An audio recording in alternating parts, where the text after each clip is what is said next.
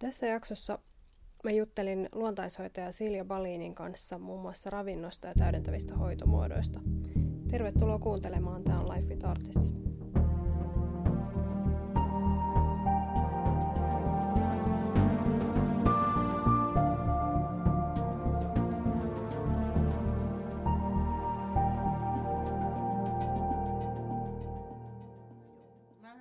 Katson sun kehon tilan otetaan tämä kinesiologinen lihastesti ja tuota, sähän tunnet sen ja tuota, katsotaan, sä et, oo, et ole säätelyn kykyinen. Se vain tarkoittaa, että stressin summa on tällä hetkellä niin iso, että niin kuin sanon, niin kuin kirjoituspöytä ei saa hoidettua kaikkia ö, tekemättömiä töitä niin kuin kirjoituspöydällä, mutta tuota, katsotaan yleensä mä korjan sen homeopatialla. Ja me testataan se kinesiologisesti. Ja tuolta löytyy, tuolta yhdestä pussista, siellä taitaa olla jotain. Tietenkin kinesiologinen lihastesti on vaan se tarkistus, että täytyy mun tietää, että tuota, näistä aineista ja hoidoista ja mikä toimii ja se biokemia siinä takana. Mutta tämä yksi aine, joka on vähän tämmöinen stressiaine. Se tuota, näyttää pistävän sinut säätelykykyiseksi. Että nyt ainakin, jos sä tätä, niin keho tuota, pystyy toimimaan. Ja nyt jos katsotaan, kun olet ottanut tämän, niin mä katson tämän kehon tuosta. Munuaiset on ihan rentoja. Maksa, ei kun, maksa on, maksa voi hyvin sappi voi hyvin. Vatsalla vähän stressiä, tai tämä aine ei ota sitä vatsastressiä pois. Haima voi hyvin, ohut suoli voi hyvin ja paksu suoli. Se on aika, aika hyvä kyllä jo. Vatsahan on se yksi elimistä, joka stressaantuu helposti. Keuhkot näyttää hyviltä, mutta keuhkoputki on vähän tuota, ehkä siellä on jotain stressiä. Se voi olla se aina joko kehon tasolla tai sitten ö, mielenkin tasolla voi. Vasen munuainen on hyvä, mutta niin kuin epäilet, toi näkyy myöskin oikea munuainen. Nyt voidaan myöskin testata ihan, onko sillä psyykkinen osasyy. Tässä ei näy ainakaan suurta psyykkistä osasyytä, katsotaan keuhkot, siinä on, tietysti jos on stressiä ja ahdistusta, niin voihan se keuhkoihinkin tuota vaikuttaa. Joo. Sitten tässä mä voin katsoa viruksia ja bakteereita ja esimerkiksi raskasmetallirasituksia. Voin katsoa myös toisaalta ne lääkkeet tai avun siihen. Ja tässä mulla on esimerkiksi tämmöinen laatikko, jossa on lisäravinteita. Ja tuota, katsotaan, mitä sä tarvitset. Mä taas testaan kinesiologisesti. Kuuntelijoille tiedoksi, että mä oon tapaamassa Silja Balinia, joka on luonta, toimii luontaishoitajana Saksassa ja muun muassa sitten terveysopistossa aluksella täällä Suomessa opettajana. Ja Silja tekee mulle tässä tämmöistä kinesiologista lihastestausta ja tutkii mun kehoa, että mikä mun kehossa on mahdollisesti epätasapainossa ja mistä semmoiset mun itse kokemat oireet johtuu.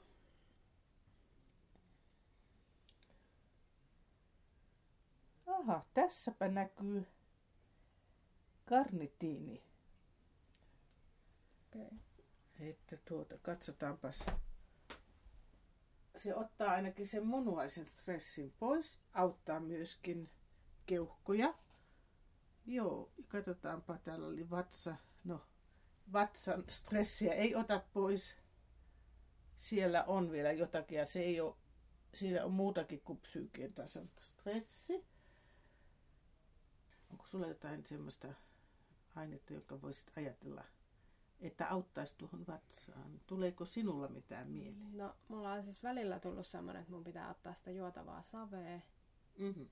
Et sitä, mutta mä en ole nyt käyttänyt Aha. sitä säännöllisesti, mutta on. Ja sitten magnesiumia mä nyt aloin jostain syystä ottaa tässä tällä viikolla. Joo. Tuli semmoinen tunne, että ehkä magnesiumia tarvit, tarvitsisi enemmän kuin mitä. Joo, monesti ihmiset niin kuin vaistomaisesti ottaa sen oikean. Ja siksi mä myöskin kysyn tämmöisiä kysymyksiä. Tuota, tällä hetkellä testaa parhaiten tuo emäsjauhe. Okay. Onko sulla joskus niin kuin vatsan polttoa tai ylihapposuutta, onko tämmöistä vai ei? No kun ei mulla oikeastaan ollut Aha. oikeastaan koskaan, mutta nyt itse asiassa viime viikolla oli just vähän semmoinen niin kuin kuumottava tunne yhtenä päivänä vähän aikaa tuossa ylävatsalla. Että... Monesti saattaa toi äh, emäsjauhe tai emästabletit auttaa vatsavaivoihin sekä akuutisesti että kroonisesti, mutta se voi olla ihan tämmöinen akuutti pieni juttu. No niin, Hei, siitä mä piti vielä kysyä sulta, toi mun kilpirauhaneesta sä oot ah. aikaisemminkin tutkinut, niin miltä se vaikuttaa tällä Katsotaan. hetkellä? Joo, hyvä. Joo, se näyttää olevan oikein hyvin kunnossa. Jos äh, otetaan nämä kaksi ainetta, joo, ei, se on, se on ihan, ihan hyvässä kunnossa tällä hetkellä. Ja lisämunuaiset on ihan ok ja muutenkin hormonit näyttää olevan kunnossa. Ja senkin mä pystyn testaamaan kinesiologisesti.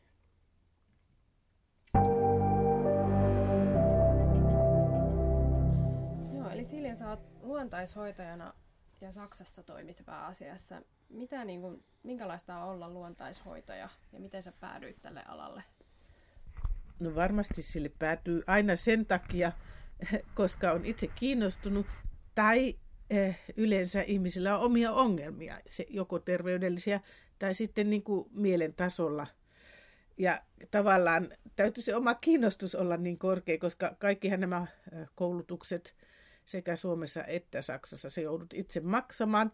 Ja sitten sä yleensä olet yksityisyrittäjä, joka vaatii paljon sinnikkyyttä ja rohkeutta ryhtyä semmoiseen, mutta ilman muuta se on ihan kyllä lempiammatti, voin sanoa näin. Eli mitä käytännössä sä teet? Sulla on noita eri tekniikoita, mitä sä käytät ö, ihmisten hyvinvoinnin hoitamiseen tai, tai niin kuin, no, ihan sairauksiakin hoitamiseen. Niin Joo. Mitä, minkälaisia tekniikoita sä käytät ja minkälaista se luontaishoitajan työ on? Meillä Saksassa me saadaan ihan ammattimaisesti hoitaa terveyttä ja sairauksia. Saamme hoitaa sairauksia, ja me ollaan virallinen ammattikunta, lääkärin vierellä voidaan tehdä diagnoosia ja itsenäisesti hoitaa sairauksia, kunhan tietää vain, että pystyy ottamaan vastuun siitä työstään, että tietää mitä tekee. Siinä meillä on eri asema kuin Suomessa. Ja tuota, periaatteessa voi vapaasti valita, mitä terapioita tekee. Eli Saksassa on semmoinen perustutkinto, joka on valtion tai virallinen, virallinen taho tekee sen, sulla on tutkinto siinä, ja ne katsoo, että sä tiedät tarpeeksi hyvin teoriaa ja lääketiedettä ja tiedät, mitä sä teet. Ja tuota, sit sä voit valita itse, että mä teen paljon tämmöistä syvempää psykoterapiaa, semmoista EMDR esimerkiksi. Sitten äh, käytän perhekonstellaation lainalaisuuksia siihen hoitoon, eli mitä ryhmätasolla, miksi ihminen ryhmätasolla toimii niin ja näin. Se on enemmän semmoista tiedostamatonta, koska jokainen meistä haluaa olla terve, menestyvä, menestyvä ja onnellinen, mutta esimerkiksi ryhmätasolla sun täytyy olla samanlainen kuin sun perhe. Eli jos kaikki on sairaita, sunkin täytyy olla sairas koska sä haluat ku- kuulua joukkoon. Tai jos kukaan ei menesty, niin ei sunkaan ole niin kuin alitajunnan tasolla lupa menestyä. Niin näitä asioita mennään katsomaan, koska nämä on semmoisia alitajuisia juttuja. Plus sitten mä teen homeopatiaa, yrtihoitoja, pah, pahkukkatipojen kanssa teen töitä. Mm, ja sitten puhdistuskuureja, ö, raskasmetallit, hoida myös borrelioosia ja se pystytään krooninen borrelioosi hoitamaan aika hyvin luontaismenetelmillä. Lääketiedehän ei pysty kovinkaan hyvin kroonista borrelioosia hoitaa. Mm.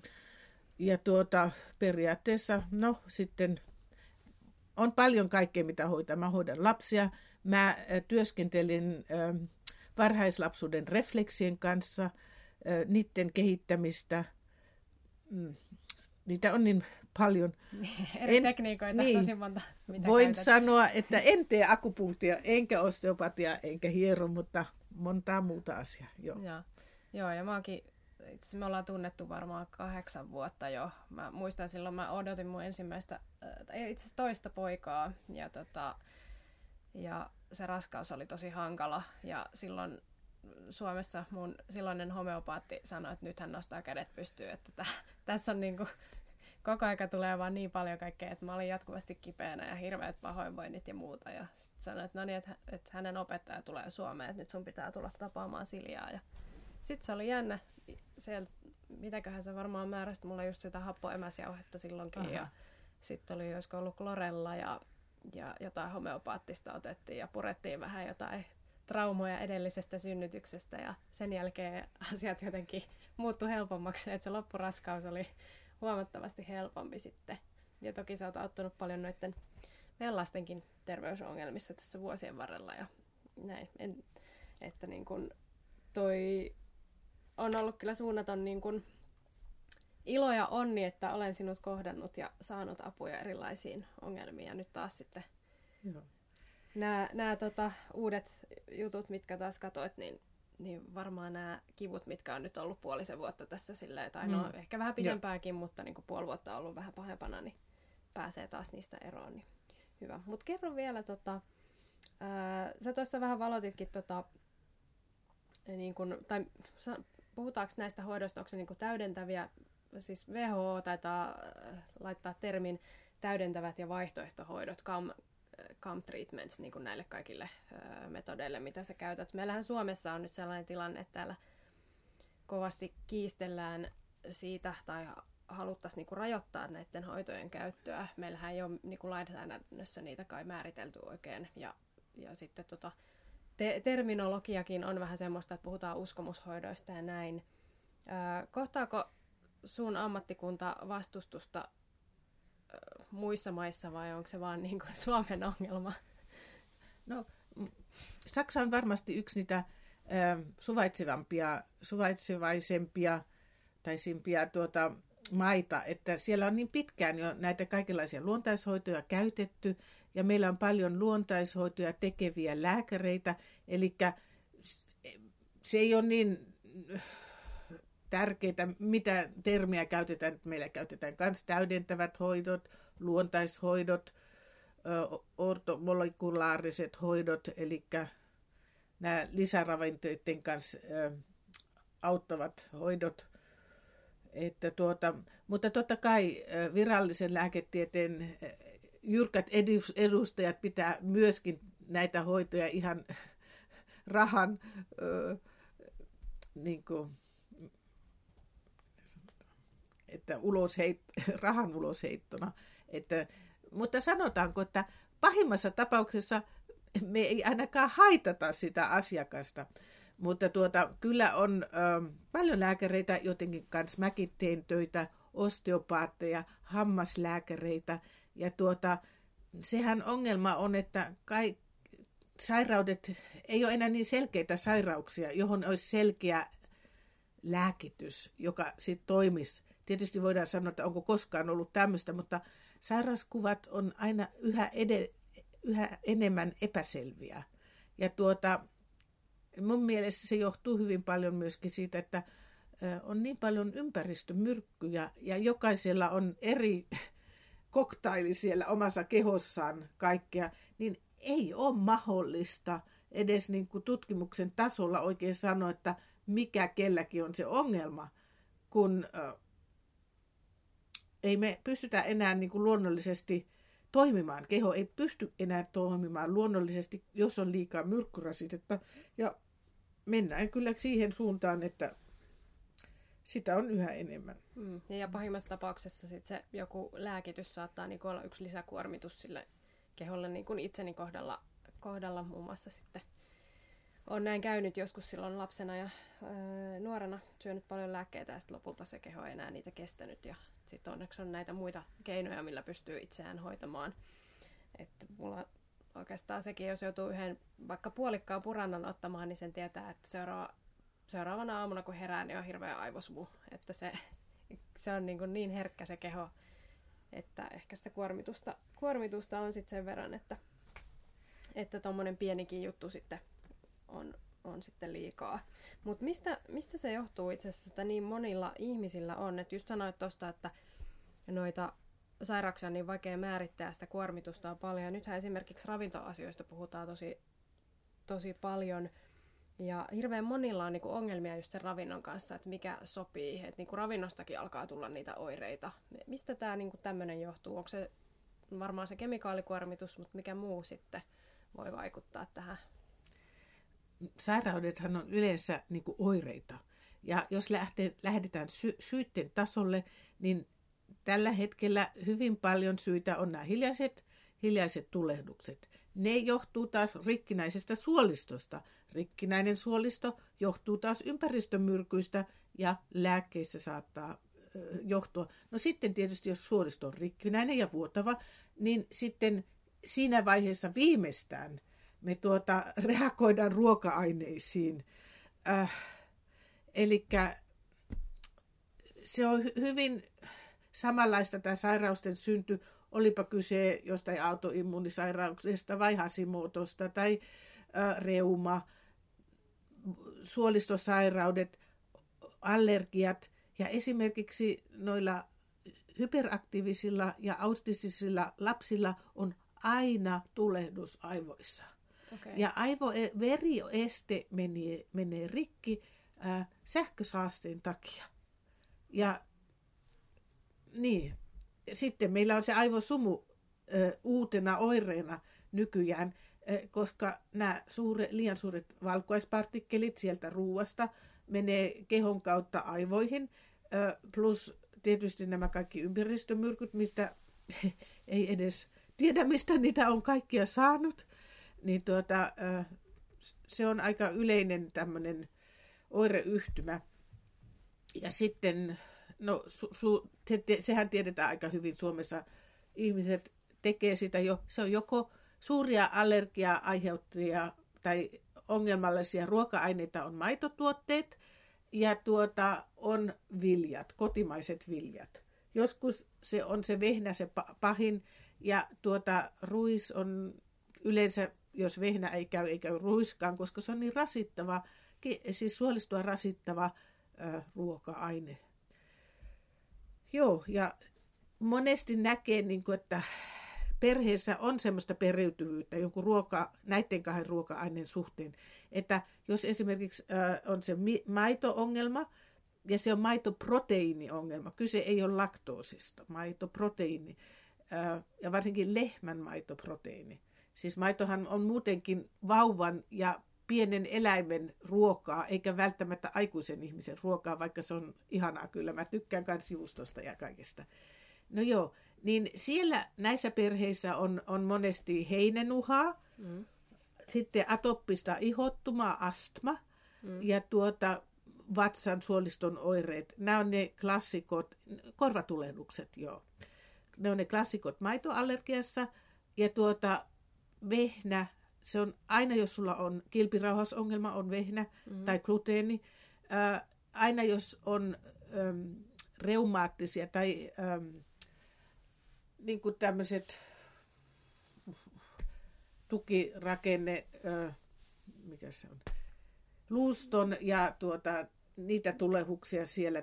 Mm, Nivelissä ja muualla. Joo, niveli, saksa, suomen kieli on joskus vähän vaikea, kun en ole ollut kuin pari päivää täällä vasta jo. Eli nämä nivelongelmat ja semmoiset tulehut. Sitten kaikki kroonin tauti ja semmoiset, niin ne on, ne on ihan varmasti tuota, viljat, siis kotimaiset viljat ja psoriasis on lähes aina kotimaiset viljat. Ja tietysti, jos meillä on tämmöinen alun perin periytyvä allergia, ruoka-aineallergia, niin tuota, sitten, jos sitten on vielä saanut 150 antibioottikuuria, niin sehän on ihan rikki se suolisto. Mm-hmm. Niin tuota, siinä sitten ei käy juuri mikään, että täytyy sitten kokeilla niitä. Mutta ei auta jättää vaan ruoka-aineita, vaan ilman muuta täytyy hoitaa se suolisto kuntoon ja ne tulehdukset kuntoon. Mm. Ja tietysti se ihminen, jolla on rikkinäinen suolisto, niin se on aliravittu. Ensinnäkään meidän nykyisestä ruoasta ei saa kaikkia niitä vitamiineja, joita me tarvittaisiin. Mm. Ja jos suolisto ei toimi, sä oot aliravitsumuksen puolella, vaikka, vaikka olisi ylipainoa.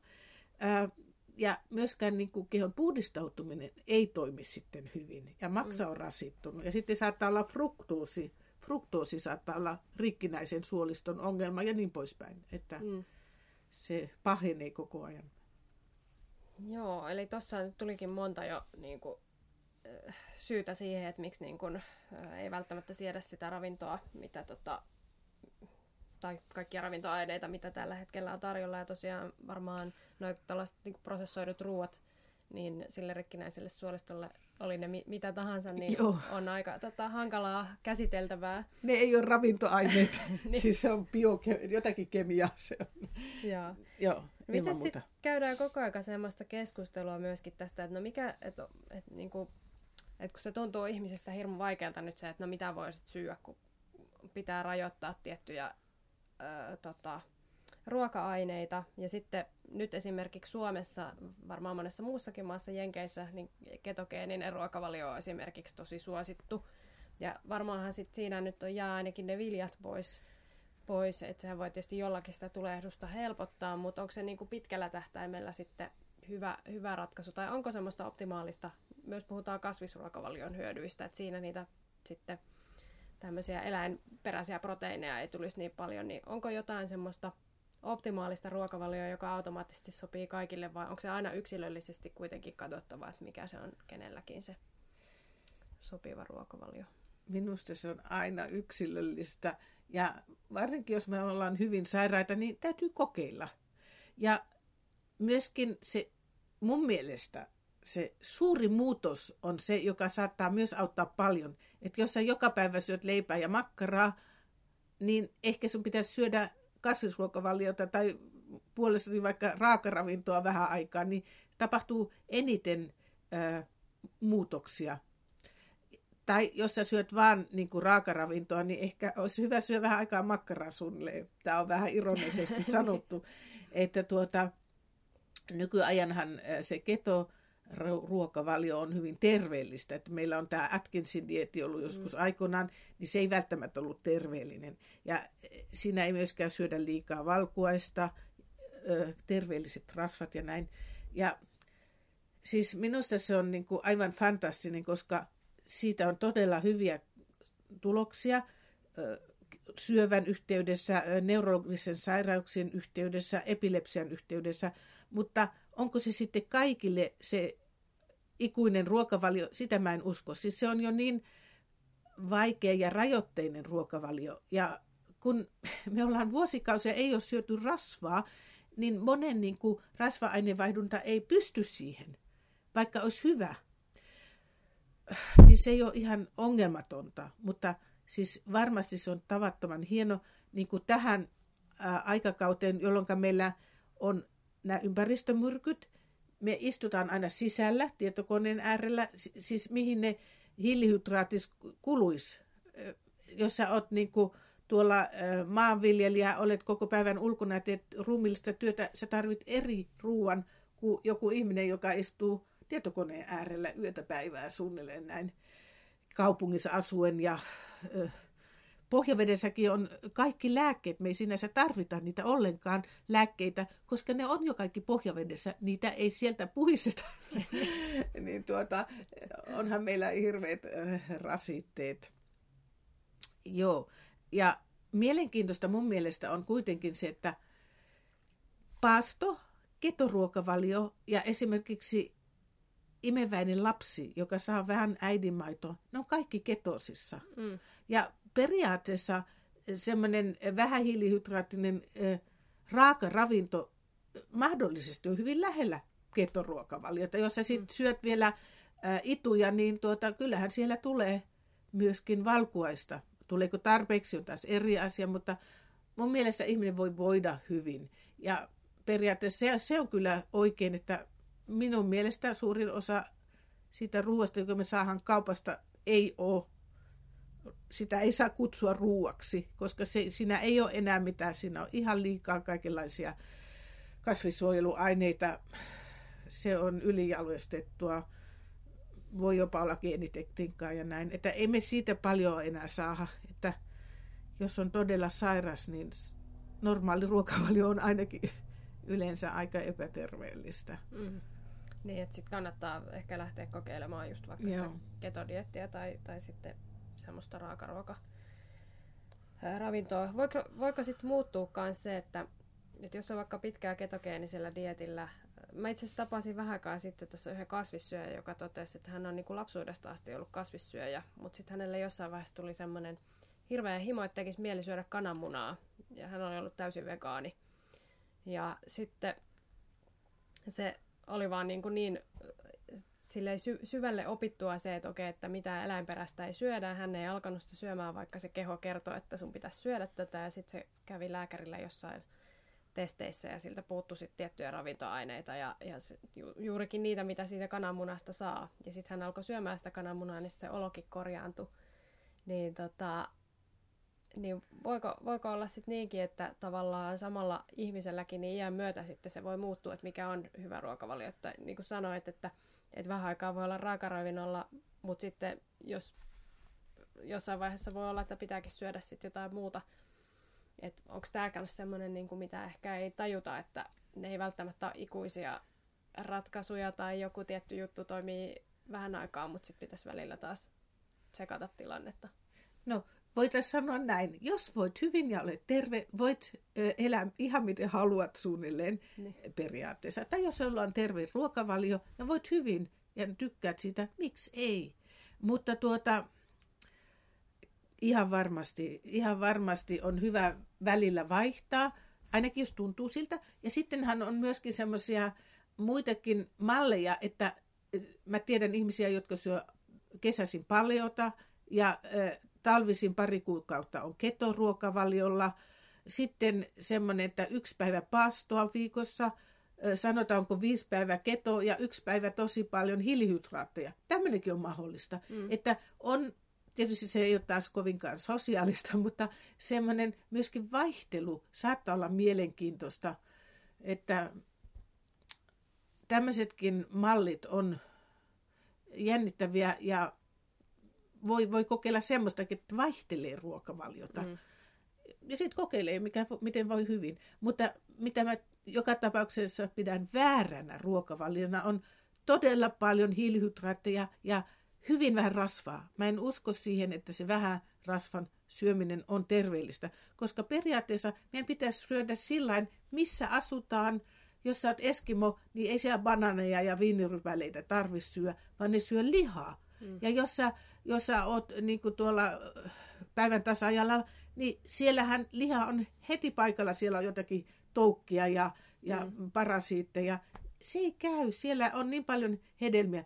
Siis se, että missä sä asut ja mikä on se luonnollinen ruoka-aine. Ja meidän täytyy myöskin niin kuin nähdä, että joku iskukuumennettu maito ei ole sama ruoka-aine kuin se maito, jossa pystyt hakemaan jostain tuolta maatilalta, ja se ehkä on vielä jopa luomu. Tai joku, ö, joku kunnollinen ö, ö,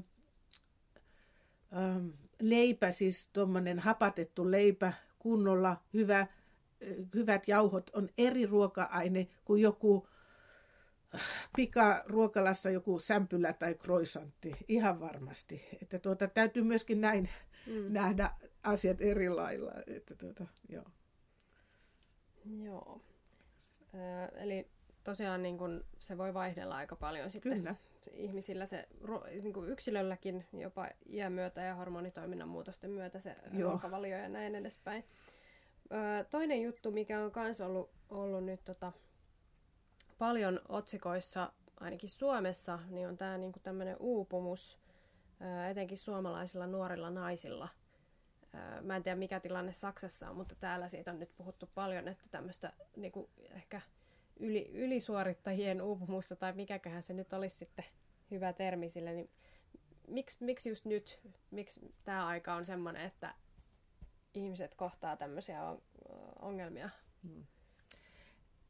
Mä opin kerran koulussa, että siis luontaishoitajakoulussa, että ennen taudit oli semmoisia, yleensä ihmiset oli aliravittuja, ja ne oli joko terveitä tai akuutisti sairaita.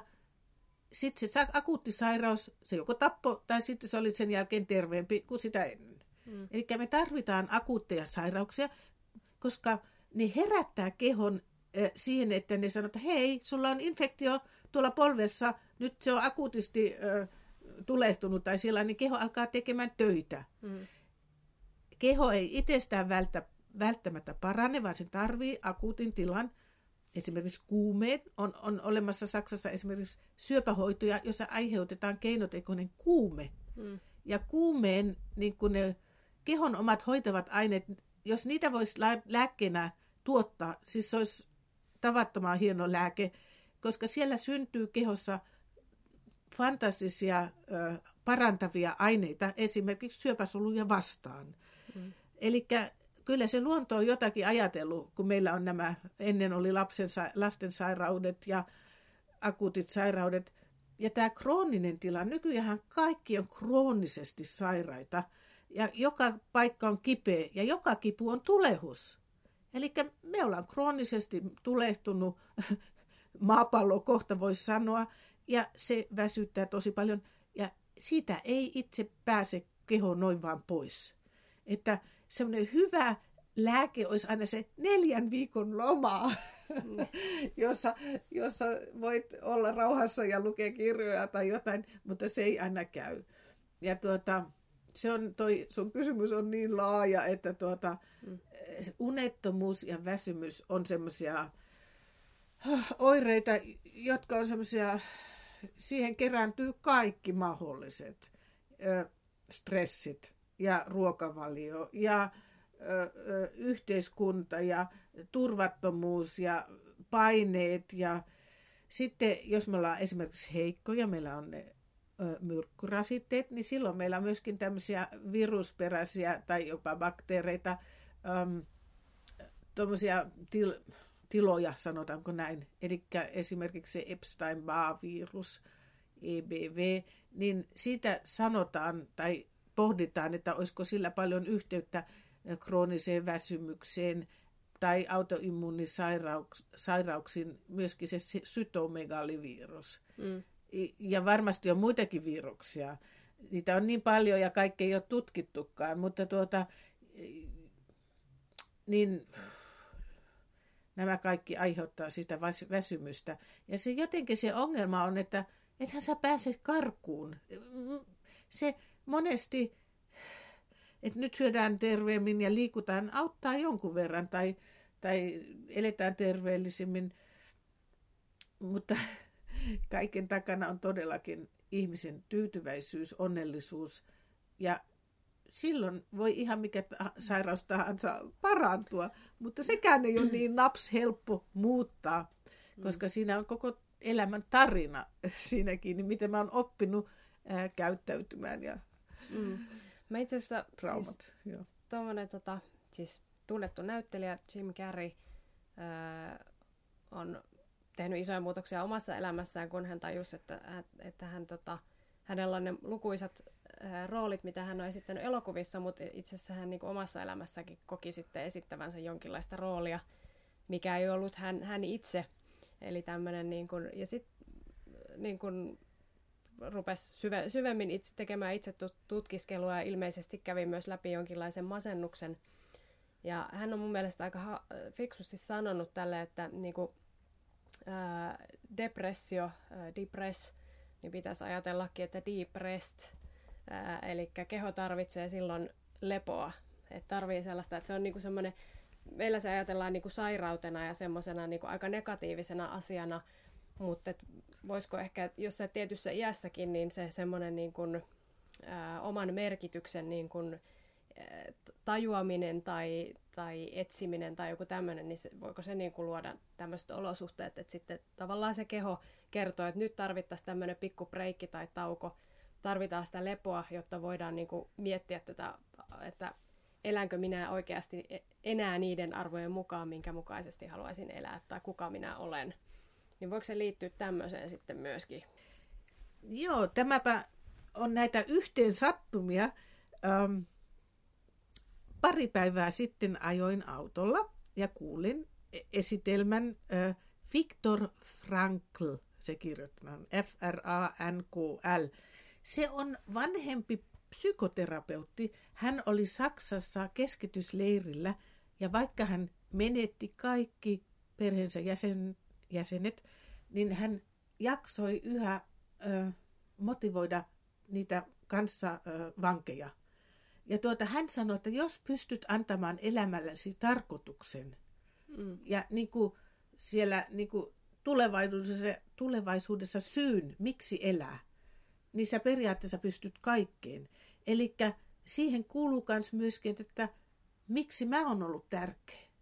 Hmm. Koska jos mä en koe itseäni yhtään tärkeäksi ja mulla ei ole mitään syytä elää, niin se on hyvin vaikeaa. Ja jokainen löytää itsessään sen syyn avun kanssa, mik, miksi vielä jaksaa vähän aikaa, esimerkiksi ajatellaan syöpäpotilas, niin myös hänen elämänsä on aina arvokas. Elämä on aina arvokasta, jos mä itse pystyn myöskin kokemaan sen tai antamaan sille nimen. Ja se syy voi olla esimerkiksi, että haluan vielä oppia soittamaan nokkahuilua tai, tai tehdä ö, ö, ö, savitöitä tai maalata, jos ei ole muuta syytä. Mm. Mutta sitten siitä tulee mielekästä. Ja mä ajattelin silloin, että meillä on aina hyvä syy ja hyvä mieli, jos me tehdään humaneja asioita, jos me ollaan jollakin lailla hyödyksi mm. muillekin. Ja tuota, monestikinhan tämä maailman tilanne on niin masentava, että sitä ajattelee, että mitä hyötyä tästä on, että eletään nyt sen takia, koska ei ole vielä kuolleita. Ja sitä paitsi on aika aika pelottavaa kuolla. Eihän sitä tiedä, mitä sitten tapahtuu. No joo, mutta eihän tämä voi olla elämän äh, niin kuin, syy. Tai, niin. Mm. Niin. Niin tuota, siihen haluaisin vielä sanoa,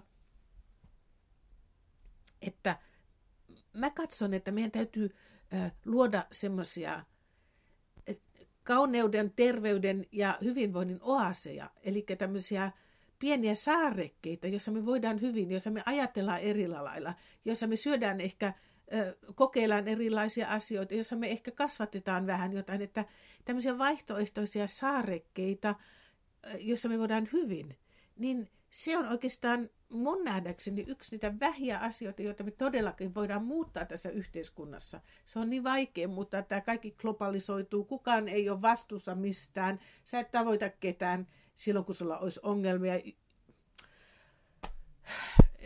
Kaikki sähkösaaste, myrkyt joka paikassa, niin tuota, me voidaan itse luoda pieniä yhteisöjä ja missä me voidaan hyvin. Se on mun vastaus siihen, miksi elää, miksi jaksaa, miksi olla esimerkki muille, että pystyy parantumaan, pystyy olla terve, pystyy vanhemmimaan terveesti, pystyy ratkomaan ongelmia, Sekin on hyvin tärkeää. Esimerkiksi meidän lasten kanssa. Meidän täytyy olla niitä esimerkkejä. Ei niitä esimerkkejä, että me tehdään kaikki oikein. Sitä ei varmasti tehdä. Mutta tuota, että me pystytään ratkomaan ongelmia ja että meistä tulee onnellisia. Se on se paras, mm. mitä me voidaan tehdä maailmalle ja lapsillemme. Mm.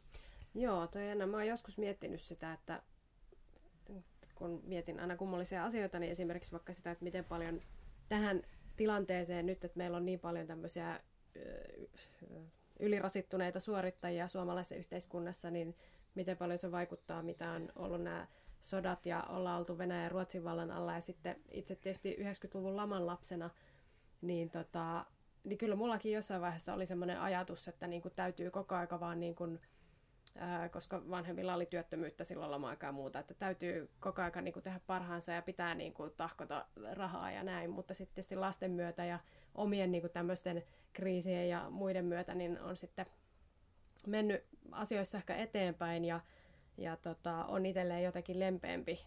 Ja sitten ehkä meidän yhteiskunnassa se, että jos sitä vertaa vaikka tämmöiseen metsästä- ja keräilijäkylään, missä jokaisella on se tär- tärkeä rooli siinä yhteisössä, että joka, joka ikinen niin kuin yksilö on arvokas siinä yhteisössä, koska koska mitä enemmän niitä arvokkaita yksilöitä siinä on, niin sitä, sitä parempi vaikka metsästyssaalis saadaan tai mikä tahansa. Ja meillä taas yhteiskunta on sellainen, että on niin kuin isoja, ollaan ehkä vähän niin kuin kasvottomilla yhtiöillä töissä ja, ja ihmiset on vähän vaan niin kuin numeroita siellä. Niin, niin se oma merkitys saattaa siinä jossain kohtaa tulla, niin kuin, meidän työelämä voi sanoa, että Suomessa on aika julmaa suoraan sanottua, sanottuna. Muuallakin. Et siinä varmaan on ehkä sellaista niin kuin tuoreissa nuorissa yrityksissä selvästi tähän hyvinvointiin otettu enemmän niin kuin kantaa. Että mulla esimerkiksi yksi tuttava tuossa meni tämmöiselle vähän pienemmälle suomalaiselle yritykselle, joka toimii hyvinvoinnin parissa niin töihin, niin siellä oli yhtenä sitten, että hänen tule, tulospalkkion yhtenä tämmöisenä osatekijänä on se, että, että hän tota, ää, itsestä, pitää itsestä huolta. Et se vaikuttaa myöskin siihen, että yksi osa sitä työsuoritusta, mitä hän tekee, niin on itsestä huolehtiminen. Mun mielestä nämä on niinku semmoisia asioita, mitkä pitäisi, mistä pitäisi niinku ottaa mallia ja useimmissa yrityksissä ehkä ottaa käyttöön näitä. Joo. Tuosta väsymyksestä, niin sitä on niin vaikea määritellä, mistä kaikesta se johtuu. Mm mutta tuota, se on varmasti stressimyrkky ja rasite. Ja tuota, myöskin tietty juurettomuus varmasti on eh, siinäkin mielessä, että meillä ei ole kauheasti enää vanhoja viisaita ihmisiä, jotka nykymaailmassa vois neuvoa paljon, koska kaikki muuttuu. Ruokavalio muuttuu, ää, elintavat muuttuu, sitten myöskin se ideologia – et, et nyt meillä on niinku ehkä lämmin talo ja ruokaa tarpeeksi, niin meillä on niinku varaa myöskin ajatella hyvinvointia. Ennen ö, munkin isän tuota vanhemmat, niin niiden täytyy vaan ajatella sitä, että lapsilla on tarpeeksi ruokaa. Mun isä on nähnyt nälkää joskus mm. aikoinaan, vaikka asuvat maalla. Niin tämä on niin eri maailma. Sitten tietokoneet ja kaikki nämä asiat ei ole ihan terveitä, mutta siis maailma muuttuu ja me ei tietysti tiedetä, että kuinka paljon se pysyy tämmöisenä, koska se on täysin keinotekoinen mun mielestä, että se voi romahtaa jossain vaiheessa. Mutta niin kauan kuin se on näin, voidaan myöskin niin kuin, käyttää to- toki niitä, niitä etuja, joita se tuo.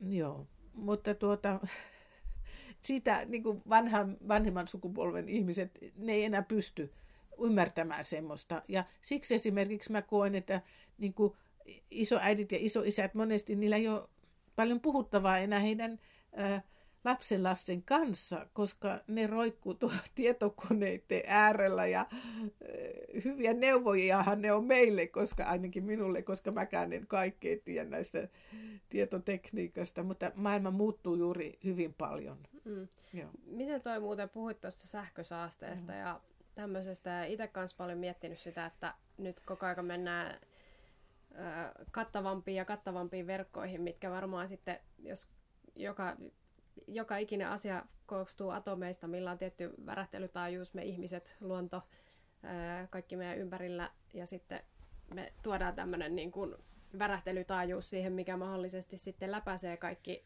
kaikki kudokset ja muuta, niin miten miten, minkälaisia ongelmia tästä sitten, onko siitä jotain ongelmia jo näkyvissä vai, vai tota, ja minkälaisia ehkä tulee tulevaisuudessa, että itsellä tietysti kun on kolme lasta ja vanhimmalla, vanhimmalla lapsella hän on kymmenen, että hänellä nyt on tämmöinen älypuhelin, jota sitten yritetään niin kuin rajoittaa sen käyttöä.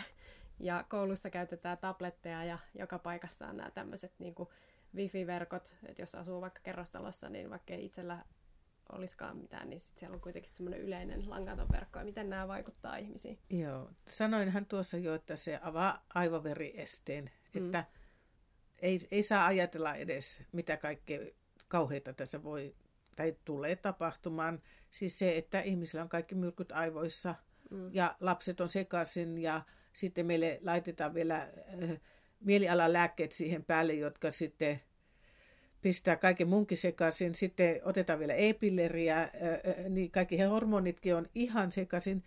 Siis se on ihan järkyttävää. Ja tuota, ei, ei se ole terveellistä.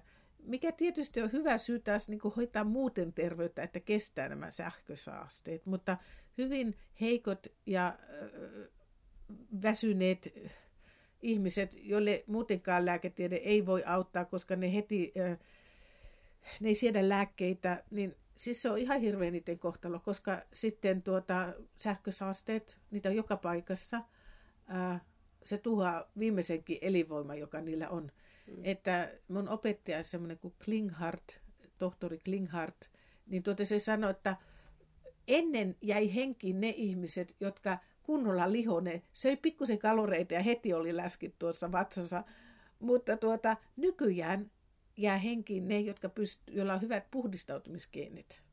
Ja tuota, hän sanoi esimerkiksi myöskin, että jos on raskasmetalleja kehossa, ne on mm. niin kuin antenneja. Että meidän täytyy hoitaa, yrittää hoitaa meidät terveiksi ja puhtaiksi, että me kestetään se sähkösaaste. Se ei, se ei ole luonnollista. Ja tietysti ei teollisuus eikä valtio voi myöntää, että siitä olisi paljonkaan ongelmaa koska siis se olisi ihan katastrofi, jos me ei ole niin tietä takaisin. Mä oon joskus ajatellut näin ilkeästi, että voiko tämä systeemi romahtaa, niin sitten tästä tulee mielenkiintoinen juttu, että meillä on asiat vielä liian hyvin. Tässä vaiheessa ei vielä taistella, mm. mutta me ei tiedä, että milloin kaikki romahtaa ja milloin katastrofeja syntyy. Mutta tuota, toivotaan, että ihminen on kuitenkin kekseliäs ja tuota, toivotaan, että siellä on sitten hyviä kekseliäitä eh, ihmisiä ja, ja tiedemiehiä, ja, jotka sitten keksii siellä jotain, että mm. joku op, oppimisläksy meillä varmasti tässä on. Joo, mä itse asiassa luin tuosta äh, tästä niin sähkösaasteesta yhden tämmöisen tutkimuksen. Tämä oli nyt tämmöinen niin kuin, isoin tutkimus, mikä tästä on tehty, se tehtiin rotilla. Ja koko niin kuin rottien eliniän ajan, niin, niin niitä altistettiin saman verran, oliko se nyt 12 tuntia vuorokaudessa, niin suhteessa samalle määrälle sitä niin kuin kännykän säteilyä, mitä ihminen niin kuin, käytännössä ja näitä niin kuin verkkojen Joo. säteilyä, mitä ihminen saa, saa elämänsä aikana. Se rotan elinikä oli noin kaksi vuotta tai jotain tämmöistä, mikä nyt onkaan. Ja, ja siinä, tota, vai oliko ne hiiriä, mutta joka tapauksessa – tämmöinen tutkimus ja siinä sitten nämä tutkijat huomasivat esimerkiksi sellaisia asioita, että pojat, miehet on mm. herkempiä saamaan niitä. Että siinä on niin kuin nämä sydänongelmat ja sitten aivokasvaimet oli yksi tämmöinen niin kuin, niin kuin selkeä, niin kuin mikä huomattiin, että tällä säteilyllä oli vaikutuksia ja uros, urospuolisilla rotilla se oli niin kuin yleisempää kuin niillä naaraspuolisilla. Että se ehkä tietysti taas luonnon tämmöinen tapa säädellä, että riittää se yksi uros siittämään naaraan, niin niitä Joo. ei tarvita niin paljon. Mutta siis tämä oli kuitenkin aika huolestuttavaa tutkijoiden mielestä, että koska Joo. aikaisemmin ei ole tutkittu ihan näin systemaattisesti ja sitä ei ole sitä säteilymäärää niin tarkasti Joo. otettu. Ei sitä haluta on... tietää. Jo. Niin, niin, mutta että totta kai tietysti sitten oli, että lisää tutkimuksia vaaditaan näin edespäin, mutta selvästi sitten vaikutuksia kuitenkin sillä on. Ja se on, se on just se, että itsekin niin kun just kauhulla katsoa noita pieniä koululaisia, joilla on se iso älypuhelin mukana, että jos on niin kuin koko aika taskussa tai jossain. Onneksi nyt sitten tuollakin koulussa, missä omat lapset on, niin niitä ei saa välitunnilla pitää eikä muuta, että se pitää olla se kännykkä siellä repussa, mutta sitten on nämä kaikki ver- verkot, mitkä tietysti on koko aika päällä. Mua kiinnostaa vielä se, sä puhuit tuosta siitä perhekonstellaatiosta ja siitä, että kun meillä on niitä tämmöisiä opittuja malleja, malleja tota, myöskin paljon. Ja nämä nyt on semmoiset, niin että tämmöisessä vaikka perinteisessä länsimaisessa lääketieteessä, mä en tiedä miten, varmaan psykologit näitä tietysti käsittelee kanssa omilla niin psykoterapiassa tai jossain käydään näitä tämmöisiä läpi. Mutta mut tavallaan se semmoinen niin uskomus siitä, että minun täytyy olla jonkinlainen, kun on niin kuin tottunut tietysti sieltä lapsesta asti oppinut tiettyjä toimintamalleja, niin miten, jos niinku semmoisia haluaa lähteä purkamaan, niin, niin tota, mi- miten se on mahdollista? Minkälaisia terapioita siinä sitten täytyy käyttää? Että... Joo.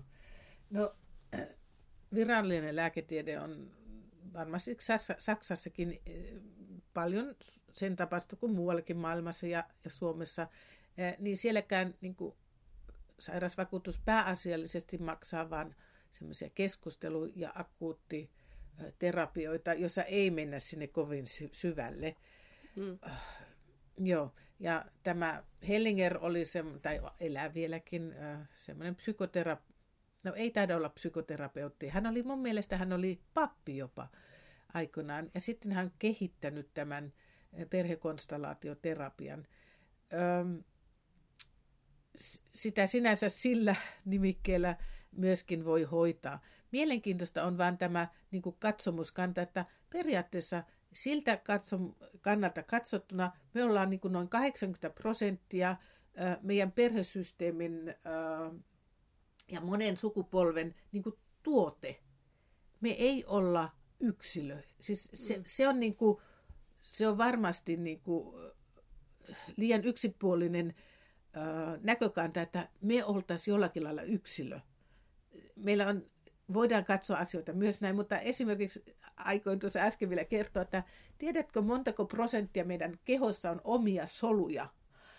Meillä on 10 prosenttia omia soluja ja 90 prosenttia bakteereita, viru, no virushan ei ole solu, mutta hiivoja ja kaikkea mm. mahdollista. Siis me ollaan niin kuin eläintarha. Mm. Ja jos niin kuin esimerkiksi mun suoliston hiiva sanoo, että syö sokeria, minä tarvitsen sokeria, niin sä ajattelet, että voi, mä tarvitsen nyt sokeria, minä haluan sokeria, mutta se on sun suoliston hiiva. Mm. Toisaalta sitten kun me eletään yhteisössä, niin me ollaan sen tuote, mitä muut ajattelee perhesysteemissä, tietysti myös yhteisössä muutenkin, mutta se perhe, se veriside, se muovaa meitä hyvin paljon.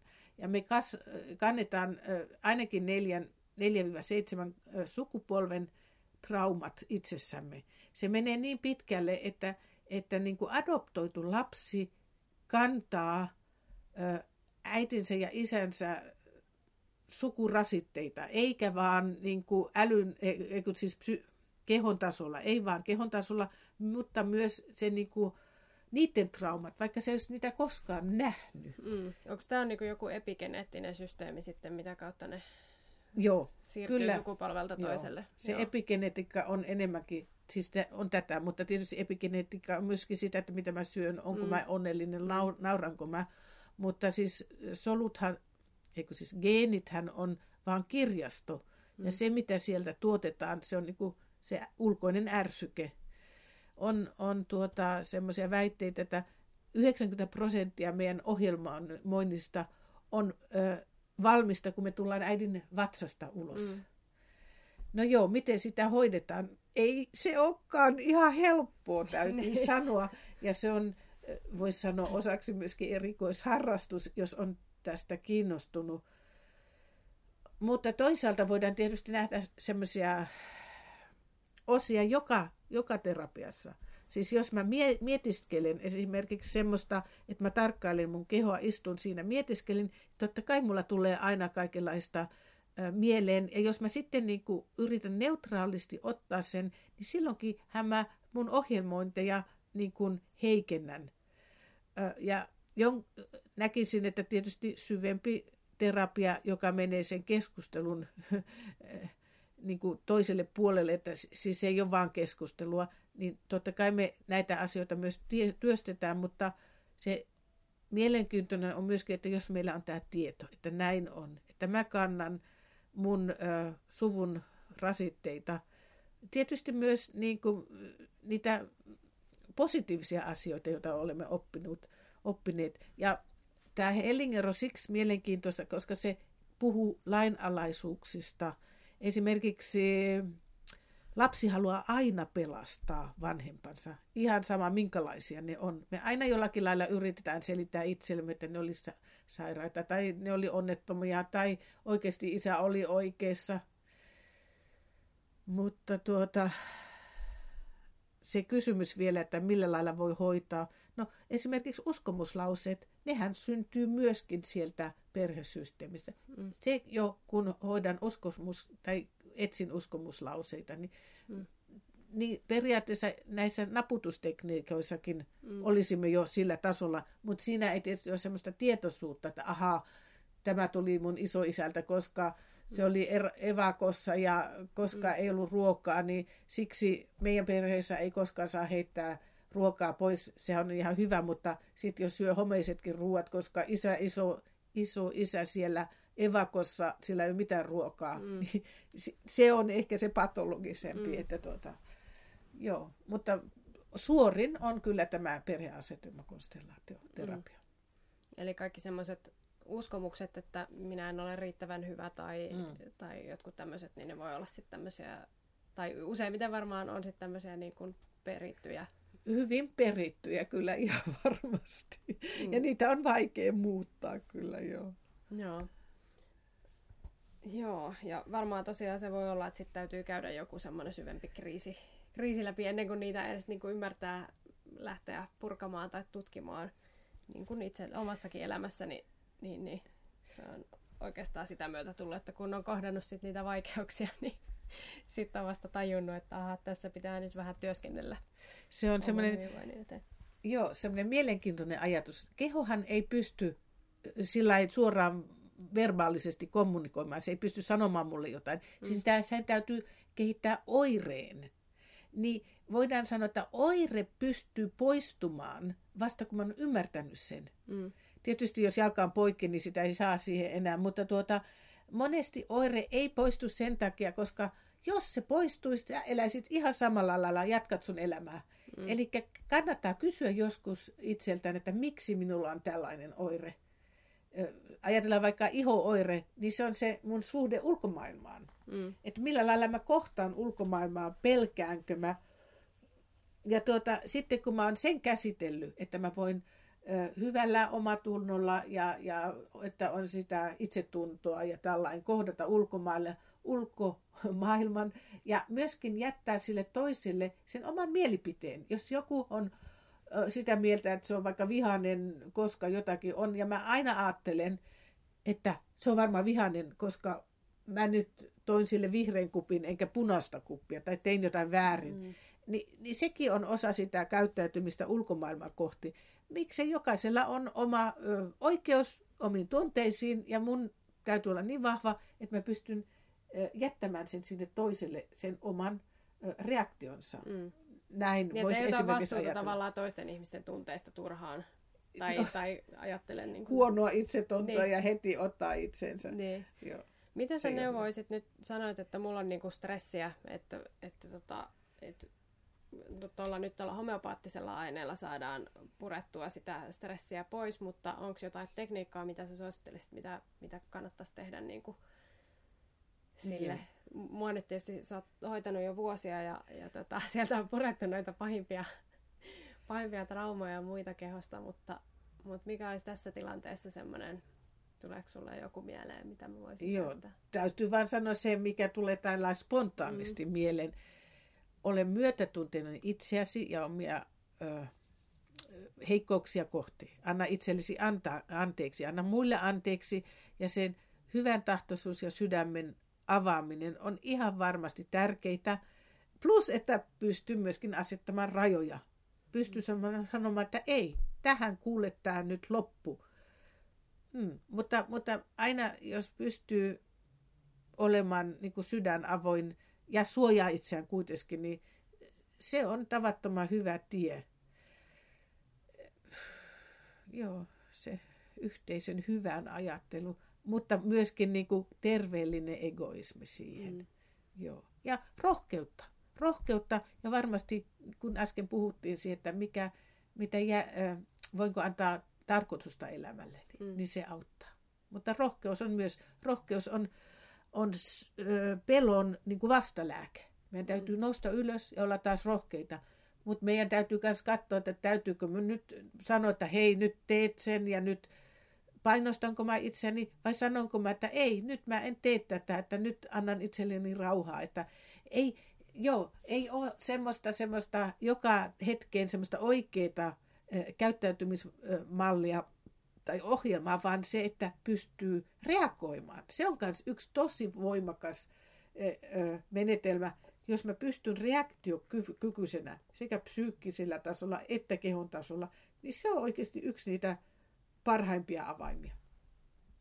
Joo, mä luulen, että itsellä nyt on ollut tietysti toi just tavallaan itsensä suojaaminen just, että, että pitää ehkä sydämen auki, mutta sitten on vaikea, vaikea niin kuin laittaa sitä, niin kuin suojata itseään. Ja sitten ehkä just myöskin se semmoinen, niin kuin, että muistaisi luottaa siihen elämään ja luottaa siihen, että okei, että no mitään kamalaa ei tapahdu, vaikka nyt en teekään juuri niin kuin olen aina tehnyt tai jotain muuta vastaavaa. Että, että ne on varmaan semmoisia, semmoisia mitä nyt elämän varrella on niinku oppi, oppinut eteenpäin. Mutta mitä sitten, jos on niinku se semmoinen hirveä stressitilanne päällä, että tuntuu, niinku, että ei pysty just pääsemään tälle ajatuksen tasolle silleen, että okei, että nyt mä vaan luotan, vaan on se semmoinen paniikkitilanne, niin voiko sitä sitten jollain koputustekniikalla tai jollain semmoisella niin kuin lievittää tai hengitystekniikalla tai joukalla tai millä tahansa? Joo, no jo taas niitä laajoja kysymyksiä. Ne. no, minä ainakin suosittelen aminohappoa, sen nimi on L-tryptofani, se voisi olla ensimmäinen apu, jos ei ota psyykelääkkeitä. Joo. Mm. Ja sitten, että pysyy rohkeana. Sitten joskus vaan, jos tietää, että tämä on depressio ja se menee ohi, niin mä voin istua sen myös läpi. ja tuota, jos mä, jos mä pystyn jonkunlaista uteliaisuutta pitämään yllä, hmm. niin uteliaisuutta, mikä, mitä tulee, mitä tapahtuu, silloin tapahtuukin aiemmin jotain hyvää tai erilaista, kun jos mä ajattelen, että tämä ei koskaan muutu. Joo. Totta kai näitä naputustekniikoita on esimerkiksi, ja on ihania kirjoja. Mä tykkään esimerkiksi Luise Hein kirjoista. Mm. Ja kun tietää, että hän, hänellä on ollut tavattoman raskas lapsuus, kuinka rohkea hän on. Ja just tuommoiset kirjat, niin lue yksi sivu päivässä ja tee sit se, mitä siinä sanotaan. Tämmöiset asiat on niin kuin oikeastaan hirveän ö, toimi, toimivia usein. Sitten mä tykkään, vaikka nämä sähkösaasteet on, niin musta on ihana katsoa YouTubea.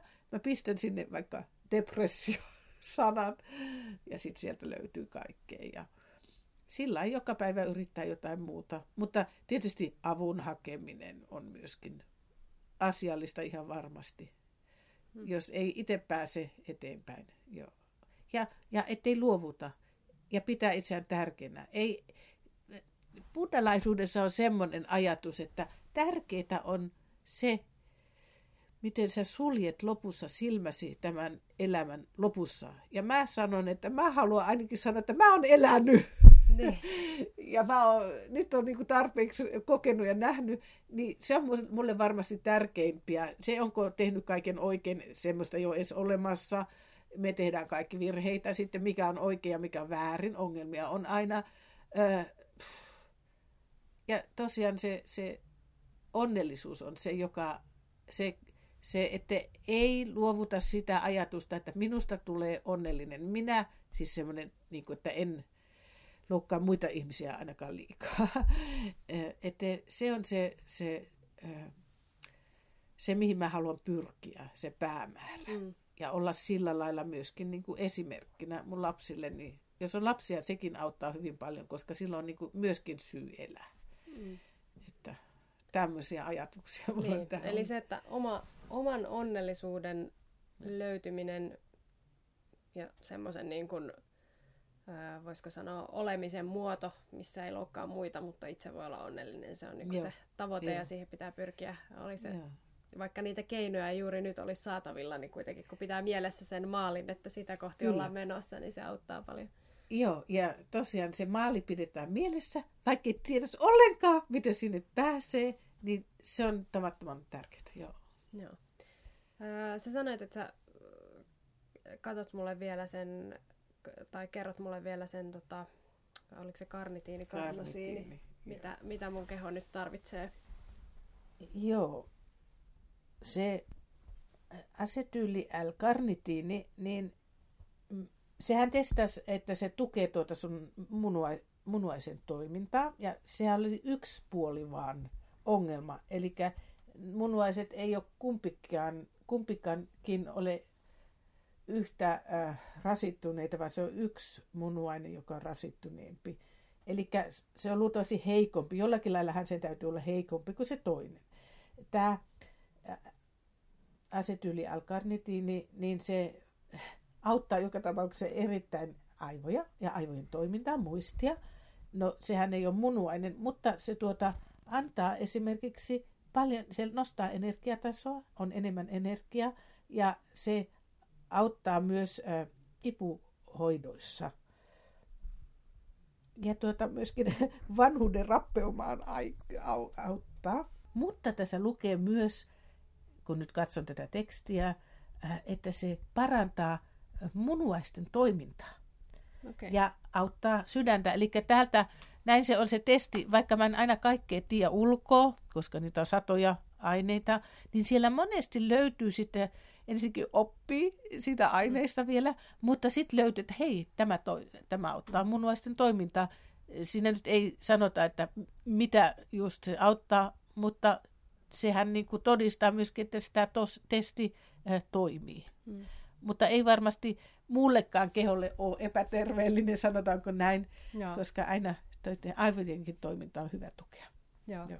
Yksi, mikä tuli vielä mieleen, sä sanoit tuossa aikaisemmin siitä ää, borrelioosin hoidosta, Joo. että se on hyvin vaikea ää, hoidettava. Mistä ylipäätään voi tietää, että on borrelioosi tai niin kun, minkälaisia oireita siitä yleensä sitten tulee? Et nyt Suomessa kanssa puhuttaa tämä, kun punkkeja on entistä enemmän koko aika ja ne sitä borrelioosia tietenkin levittää. Niin...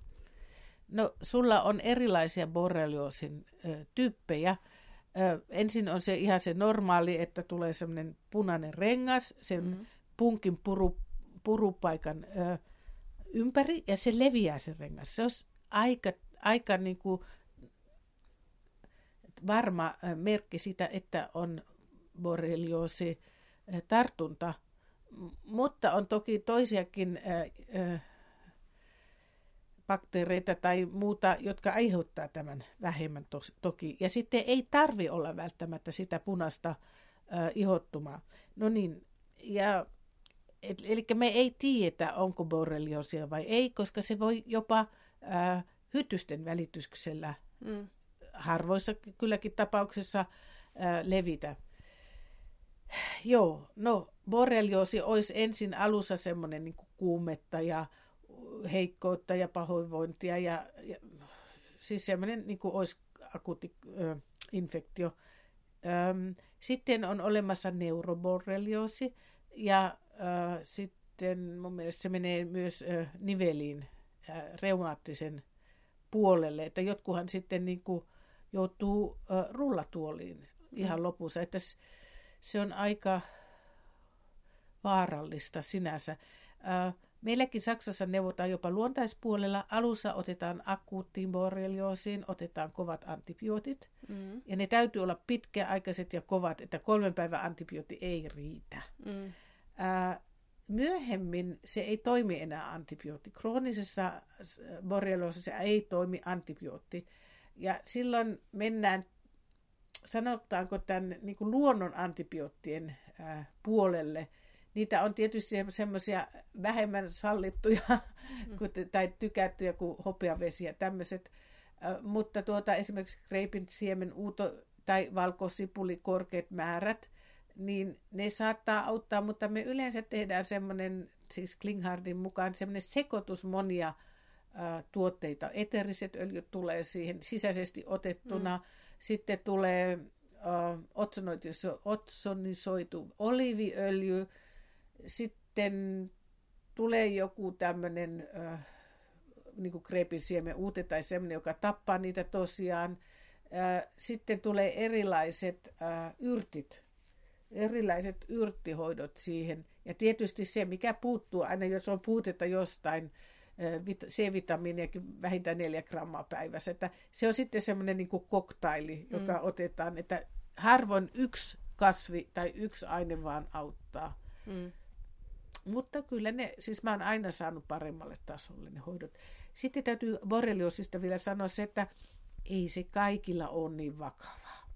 Esimerkiksi äh, meillä Saksassa ainakin koirat on täynnä punkkeja. Hmm. Ja mun koira on 15 ja sillä on krooninen ja akuutti borrelioosi, labratestit sanoi näin.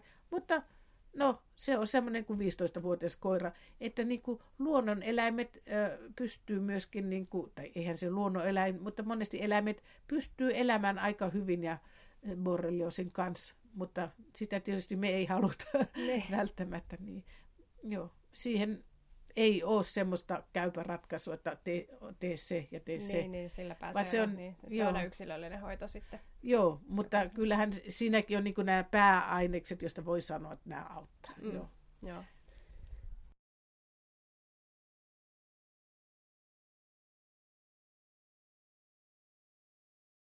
Varmasti on nyt laajasti tullut keskusteltua kaikkea. Hyvä. Että tuota, mä on sinänsä minun tietoani ja palveluitani voi myöskin, niin kuin, mä netin kautta myöskin neuvon että, ja, ja konsultoin, että tuota, voi, voi ottaa myös yhteyttä. Joo, mä laitan linkit vielä Joo. tuohon jaksokuvaukseen, niin sitten sieltä ihmiset löytää sut. Hyvä.